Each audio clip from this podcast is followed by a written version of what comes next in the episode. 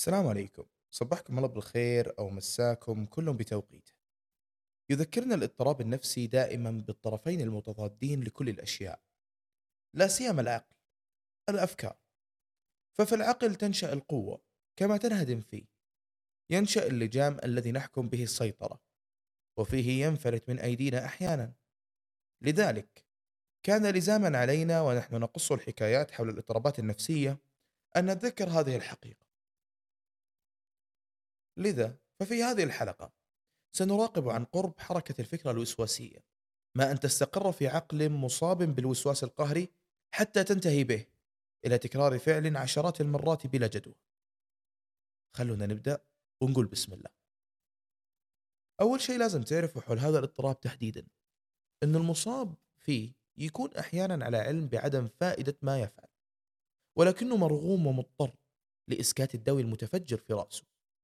يشوش للفكرة مرة واحدة على أمل أنه يقدر يسيطر عليها في المرات الجاية. ولكن ولا شيء من هذا يصير. ينتهي الأمر بدوامة من الأفكار يدخلها بلا مفر ويدور معها بلا خلاص.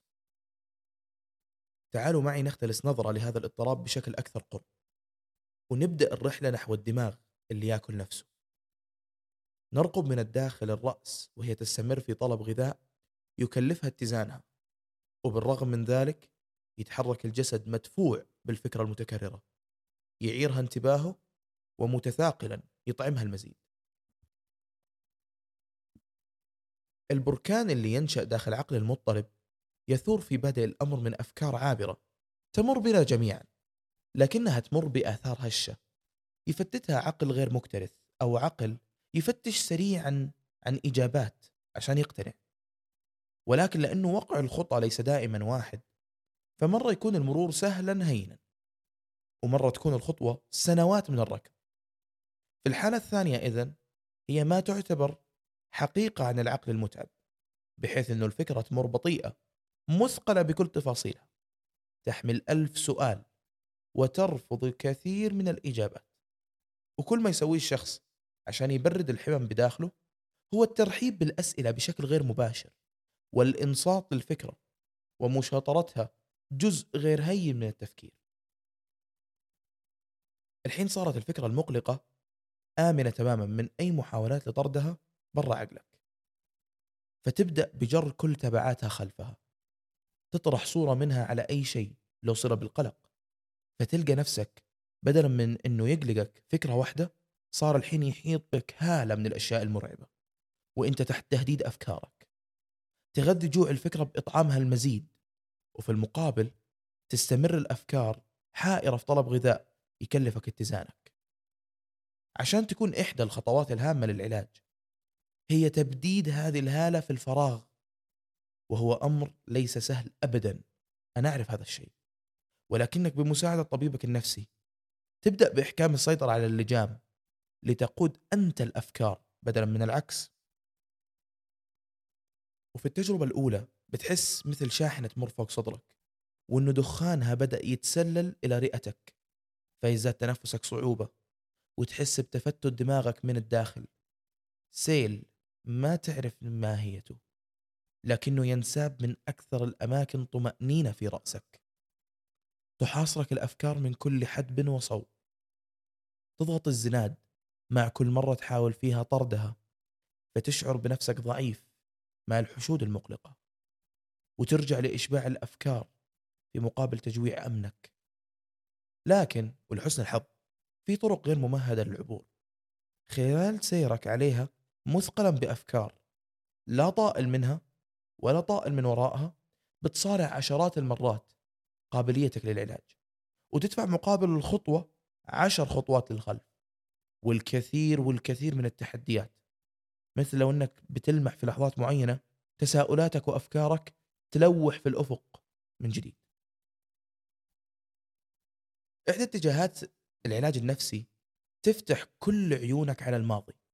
تحفر في كل ما صار في طفولتك سواء كان بين أمامك أو يحتاج إلى حفارة ماهرة عشان تتمكن أنت من الوصول للسبب الأول اللي قامت من اجله عاصفة الأفكار هذه عليك وشنت الهجوم على هذا الطريق بتصارع ذكريات منسية وممكن ما تقدر توصل للسبب بعينه تثور له الأفكار. فترجع وترجع وتكمل حفر في حاضرك. نعم يمكن تكمن بداية العلاج. زي ما يخبرنا زعماء التحليل النفسي في لحظة نتذكرها من الماضي فتجيبها معك بعقلية أكثر وعي من قبل. فيكون عندها التحرر من قلقك مرهون بخلاصك من تبعات ذكرى ماضية أليمة أو تجاوز لمحطة انتظرت فيها فترة طويلة. ولما يبسط أمامك العلاج طريق نحو الماضي جرب إنك ترجع بأكثر الأجزاء خفة فيك. ترجع للخلف كثير بحيث تنكشف طفولتك كلها أمامك ويصير الماضي حاضر تعيشه. وفتش كويس مرة فتش مثل لو إنك تبحث عن مفتاح بيوقف الدوي المستمر في راسك. وبمساعدة معالجك تتفكك من قيود الوهن من دماغك. فيتنفس. تبدأ المدرسة السلوكية بتحديد كل الخيوط الواصلة بين طرفي الوسواس القهري والأفكار وتبعاتهم. فتسحبها خيط خيط لين ما تنفك العقدة بأكملها. ويعود الفرد لحياته الطبيعية. ترى المدرسة السلوكية يصير فيها حدث شكل وصلة ما بين أفكارك وتبعاتها من الفعل. وبهذه الوصلة يختل التوازن النفسي للفرد ويدخل دورة من الفعل نفسه لدقائق وربما لساعات من غير غرض سوى محاولة منه لإشباع دماغه بدفعة مبهمة من الراحة. فتشوف أن الموضوع معقد شوي. فذاك اللي يسمي في كتب علم النفس ارتباط شرطي هو أصلا نشأ ماد يده نحو الفعل والشعور بالراحة.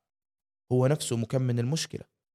كأني أقول لك إن ذاك الطريق اللي يهدي إليك توازن مؤقت هو نفسه اللي يسحبها منك ويتركك تدور لساعات. إذا فأتباع المدرسة السلوكية يحاولون الوصول لتلك الوصلة وقطعها عشان ينسحب منك الوقود اللي يوصلك للأمان بعد ما تهلك. على كل تتفاوت العلاجات اللي يمكن تواجه فيها الأفكار القلقة من التحليلية إلى الأساليب المعاصرة. ومرورا بهم على اختلافهم وكثرتهم يواجه الفرد إعصاره بنفسه في الوقت اللي يستعجب فيه الجميع أهمية ما يفعل. وبين هذا وذلك تذكر إذا كنت ممن تلتهمهم أدمغتهم نفسيا بنهم حارب لئلا تطعمها المزيد. واستمع إلي لتنجو. وبس كان معكم فارس يحيى. وشكرا